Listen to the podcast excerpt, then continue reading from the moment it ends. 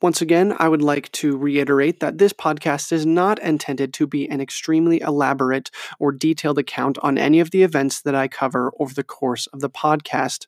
It is only intended to be a crash course on the events that took place.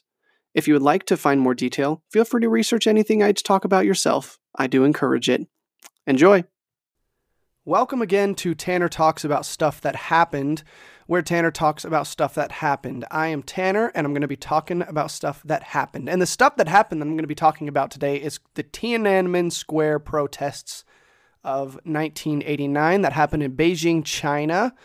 Uh, we're going to be talking about those today. It's a tragic story, but it is very fascinating to hear how all of these events played out in a communist country. Particularly a communist country who was evolving from a communist country to more of kind of a democratic communist country. It's, it's fascinating to see how those things played out. You may hear that I'm a little bit, I'm sounding a little bit different today. I, I was very sick yesterday, and I'm still coming out of that today, and that's why I didn't re- uh, release an episode yesterday. I usually release them Thursdays, but today is Friday. Still going to get it out to you because this is a subject I've actually been excited about. So, without further ado, I'm not going to waste more of your time, so let's get started. The Tiananmen Square protests of nineteen eighty-nine. These instigated a wider movement in China called the eighty-nine Democracy Movement, and these protests were a gathering of around one million people in Tiananmen Square, a central hub of tourism and a monument to national pride located in Beijing, China. Um... That was the capital of the largest communist country in the world, and still is. The causes behind these protests, the protests themselves, and the violent manner with which they were quelled, and the government cover-up that lasts to this day are what Tanner will be talking about today. So, we got to backtrack pretty far to get the full gist of what was going on here. So the Tiananmen Square is named after the Tiananmen, which translates to the Gate of a Heavenly Place, which led to the imperial city and the Forbidden City within, which held the nobility of the country. This was built around fourteen fifty. Now, two hundred years later, during a period of civil war in China, the gate was heavily damaged, nearly destroyed, and as the rebuilding process commenced in sixteen fifty-one... the decision was made to put a city square adjacent to the new, newly refurbished gate. This became known as Tiananmen Square. But that was not the Tiananmen Square that we know today. The square has been expanded on three separate occasions, all in the twentieth century. First in nineteen fifty-four, when another large gate, namely the Gate of China, was demolished to make room for expansion.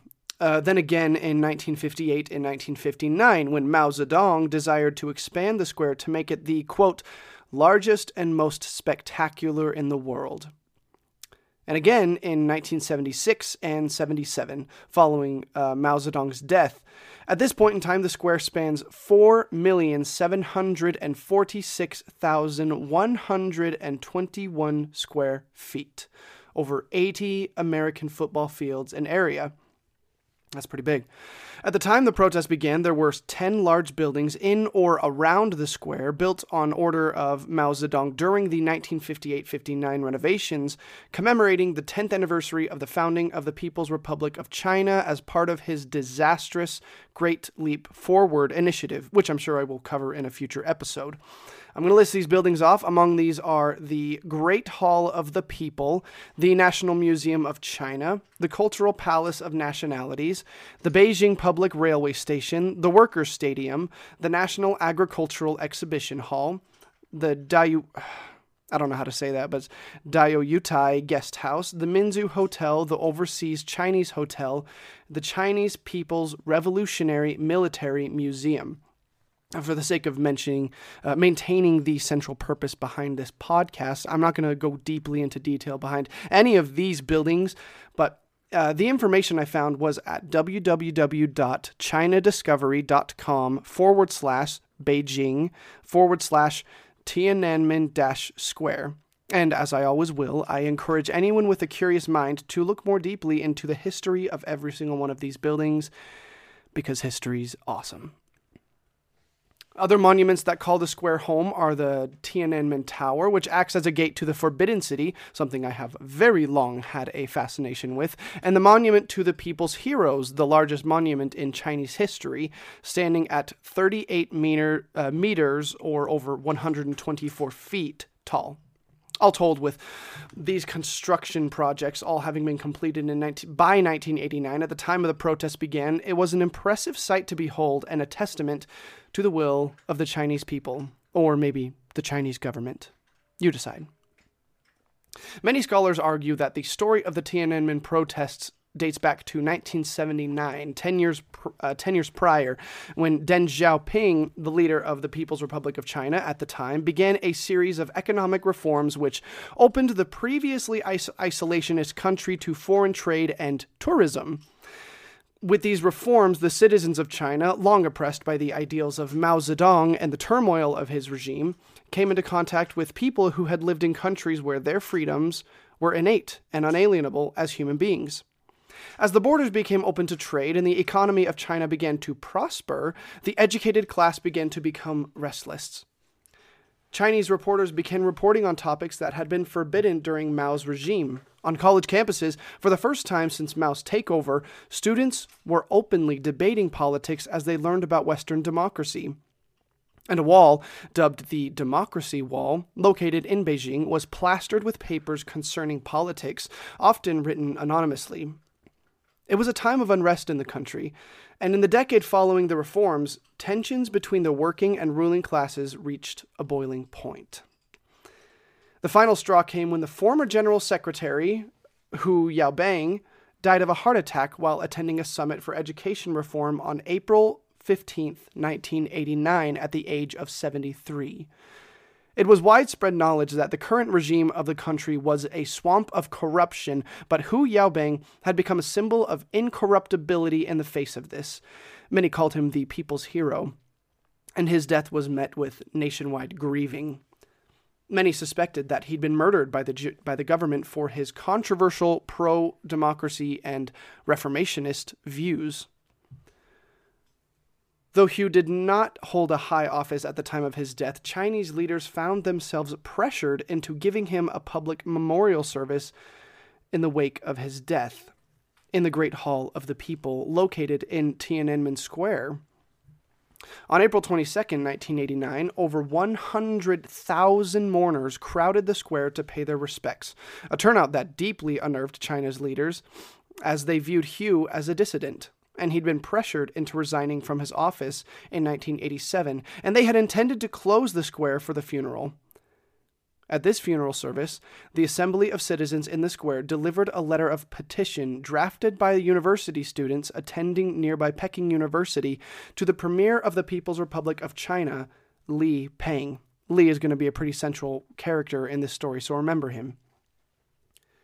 This letter expressed the innate dissatisfaction the funeral goers felt toward the government for their slow and lackluster response to Hu Yaobang's death, and contained a list of seven central demands.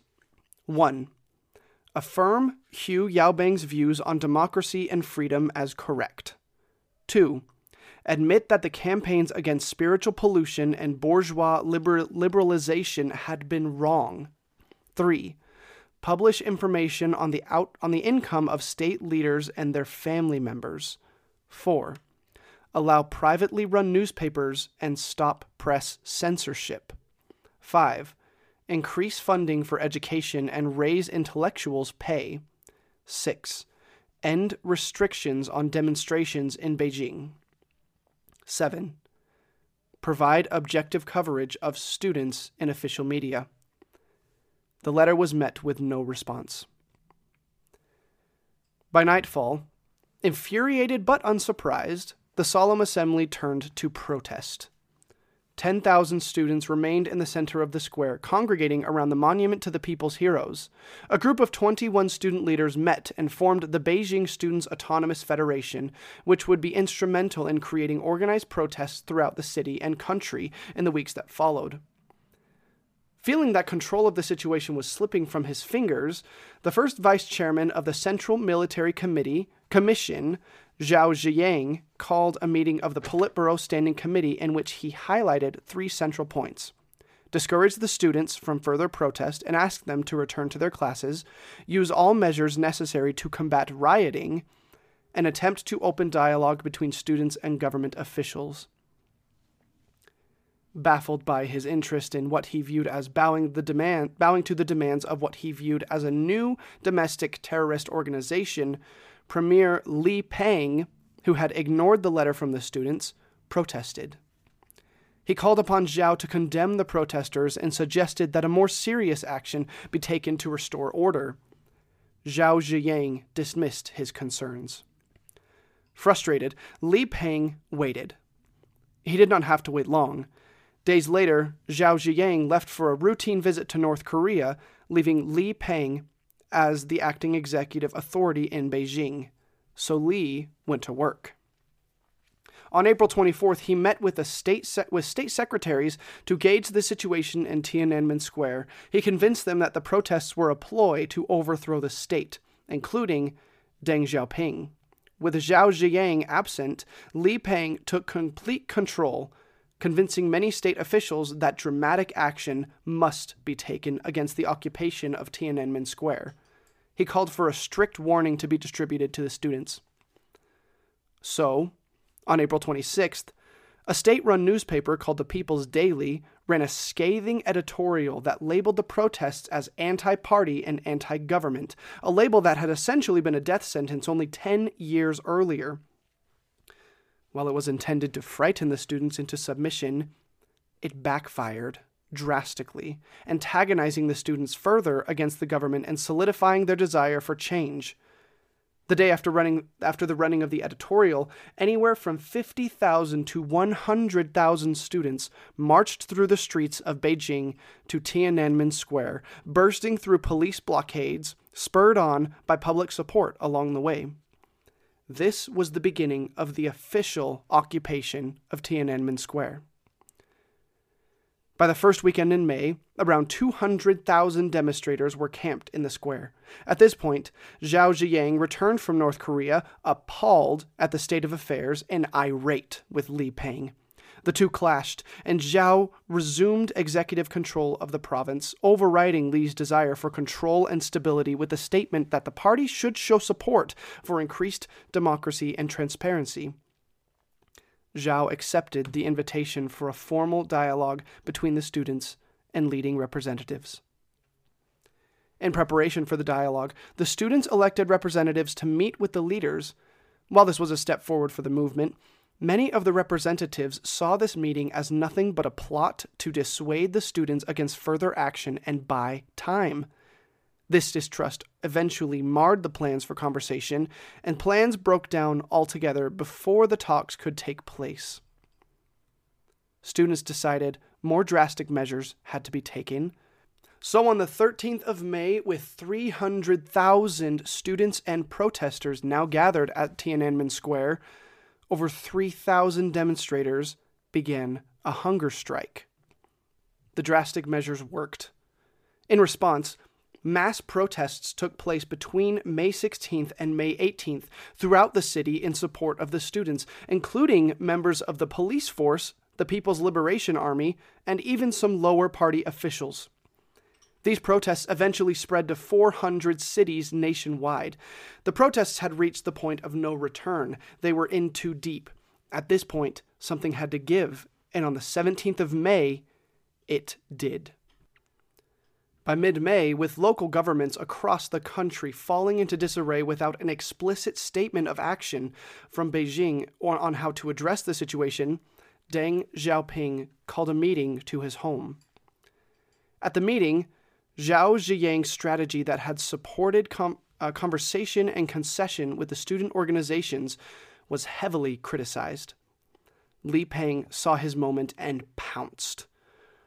Along with two other secretary members, he aired a list of grievances with the way Zhao had conducted himself during the course of the protests, accusing him of showing cracks in the leadership of the country. Zhao backed down, defeated. Deng Xiaoping stated, quote, "There is no way to back down now without the situation spiraling out of control," end quote. the decision was made to label the protesters as instruments of the bourgeois liberalism, accusing the leaders as being puppets of a larger conspiracy against the Chinese government. Shortly after, Deng announced that troops would be moved into the square and martial law be enacted. Zhao Ziyang opposed these measures. Li Peng fervently supported them. Deng Xiaoping took leave during the following weeks, stating that he could not bring himself to give the orders he had stated were necessary, putting Li Peng and his cohorts in charge. Li Peng couldn't be happier. On the twentieth of May, two hundred fifty thousand troops were mobilized to be put into the city. At the suburbs, troops were blocked by protesters who surrounded their vehicles and begged them to join their cause. They provided soldiers with food, water, and shelter. Nervous about another backfire, Li Peng withdrew his troops four days later. Protesters saw this as a victory, but Li Peng centers his forces at a base just outside the city. He called for additional reinforcements from across the country. By the last week of May, people across the world had taken notice of the protests. Similar demonstrations had cropped up across the globe in support of the Tiananmen Square hunger strikers. The United States and Japan issued travel warnings to China. On May twenty-eighth, one point five million people paraded the streets of Hong Kong in solidarity with the Tiananmen Square protests. Observing this, Li Peng decided it was time to act. On June first, Li issued a report to the government officials that outlined the necessity of a crackdown in the square by means of physical force. He argued that the students had no intention to leave, and the movement was gaining more and more popular support. He cited a belief held by the Ministry of State Security that American intelligence was interfering with the protests and pushing for democratic reform subversively. Li Peng claimed the only option was to forcibly remove all protesters from the square and quell the revolt once and for all. The officials agreed. On June third, Li began moving troops into the city. His plan was simple. The operation to clear the square was to begin at nine p.m. and was to be concluded by six a.m. No delays would be tolerated. State media would broadcast warnings to citizens. If a protester was to offer resistance, soldiers had orders to remove them from the square by any means necessary. As the army advanced from every direction, protesters er- erected barricades in the streets in a feeble attempt of resistance. In one instance, a group of supporters set fire to three trolley cars that blocked a bridge and surrounded the soldiers. After attempting to push them to the side, soldiers fired into the crowd indiscriminately. This resulted in the first casualties of the night. Years later, the death toll was set at thirty-six for this initial clash. The soldiers advanced. Overhearing the gunfire, army officials intended for civilians to flee, but, as with twice before, these tactics backfired. Bystanders immediately joined the protesters and began attacking soldiers and army vehicles. At first, residents hurled rocks and bricks at soldiers, but this evolved to Molotov cocktails that set cars ablaze. Through the night, over five hundred army vehicles would be damaged or completely destroyed. Citizens stood on balconies and screamed, "Fascists!" to the soldiers as they advanced. At twelve fifteen a.m., behind schedule, the first armored transport appeared in the square. Fifteen minutes later, two more showed up on separate corners of the square. One was covered with gasoline-soaked blankets by the protesters and set ablaze. One hour later, soldiers appeared and began to seal off the corners of the square, firing upon those who tried to enter. Students began to flee, and the presence in the square was reduced to several thousand who huddled around the monument to the people's heroes. Simultaneously, troops began flooding out of the Great Hall of the People and the History Museum, surrounding the brave protesters in the center, who trembled in terror. Completely surrounded, the students issued a plea to the soldiers, reading, "We entreat you in peace, for democracy and freedom of the motherland, for strength and prosperity of the Chinese nation. Please comply with the will of the people and refrain from using force against peaceful student demonstrators." At three thirty a.m., by the request of two doctors of the Red Cross, two student leaders agreed to meet with an army official about a peaceful exit from the square. The army official agreed to grant any student safe passage from the square through the southeast corner. During this meeting, power to the square was cut, plunging the entire scene into pitch darkness. Over the loudspeaker, a voice boomed, "Clearance of the square begins now." The students prepared for the end, before the student leaders returned and informed them of the safe passage they'd secured for anyone who'd like to leave. Many students reacted to this development with anger, calling them cowards. Seeing this response, the army officials prepared the use of force. At the command of the army officials, at four thirty-two a.m., police and soldiers charged the protesters, seizing cameras and recording equipment and beating dozens of students with riot clubs. Students began to run. Gunfire could be heard. Some ran to the north, but most joined hands and exited through the southeast corridor sanctioned by the army official. Around six a.m., the last reluctant demonstrators were escorted from the square, bruised and bloodied from batons and bayonets. The population of Beijing awoke to smoke rising from Tiananmen Square. The protest was over, but the story wasn't. Around ten a.m., scores of civilians attempted to enter the square, but were refused access. Many were parents of demonstrators who, who they hadn't heard from and were concerned for their children's safety. Lines of infantry walled the street, and as the crowd approached, the leading officer sounded a warning. Shortly after, the soldiers opened fire on the crowd. Western journalists caught footage of the civilians fleeing the gunfire, and it is some of the only footage available from the protests. On June fifth, the square remained closed, and a column of tanks paraded down as an intimidation technique, warning anyone who would like to protest in the future of the consequences. As this convoy of tanks left the square and began driving down one of the adjacent streets, a single man with a white dress shirt and black slacks, holding two shopping bags, stepped into the street, blocking the tanks. As the tanks came to a stop before the man, he gestured to them, though the gesture was not detailed enough to be discernible by onlookers. In response, the tanks tried to go around him, but he stepped to block the path again. The tanks attempted to drive the other way, but again, the man stepped in front of them. Rather than crush the man, the leading tank stopped its engines, and the tanks behind it followed suit.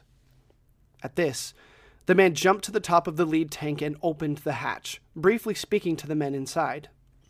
Once again, as the man and the soldiers inside the tank were the only people nearby, the conversation that took place is lost to history. But shortly after, the man leaped off the tank and the tanks restarted their engines, but the man resumed his post. After another short standoff, two unidentified men emerged from the shadows and grabbed the man, sprinting off with him. This man became known as Tank Man and is immortalized across the world in one of the most famous pictures in history, a lone man standing before a column of tanks in broad daylight, seemingly unafraid. No one directly involved in this incident is known, yet it remains one of the most influential moments in human memory for all who were alive to see the news headlines. On June sixth, the operation formally came to a close. The square remained off limits to civilians for another two weeks as soldiers cleaned debris from the grounds. At a press conference that day, Chinese officials stated the official death toll to be standing around three hundred. This included soldiers and students. They referred to the fallen students, whom they numbered twenty-three, to be, quote, bad elements who deserved this because of their crimes, end quote. When asked of the wounded, they stated five thousand police officers and soldiers and two thousand, quote, lawless ruffians and onlooking masses who understand the situation, end quote. The Chinese Red Cross released a statement that over twenty-six hundred people had been killed on June fourth, directly contradicting the official Chinese report. Several other estimates have been presented over the years, the highest being ten thousand killed.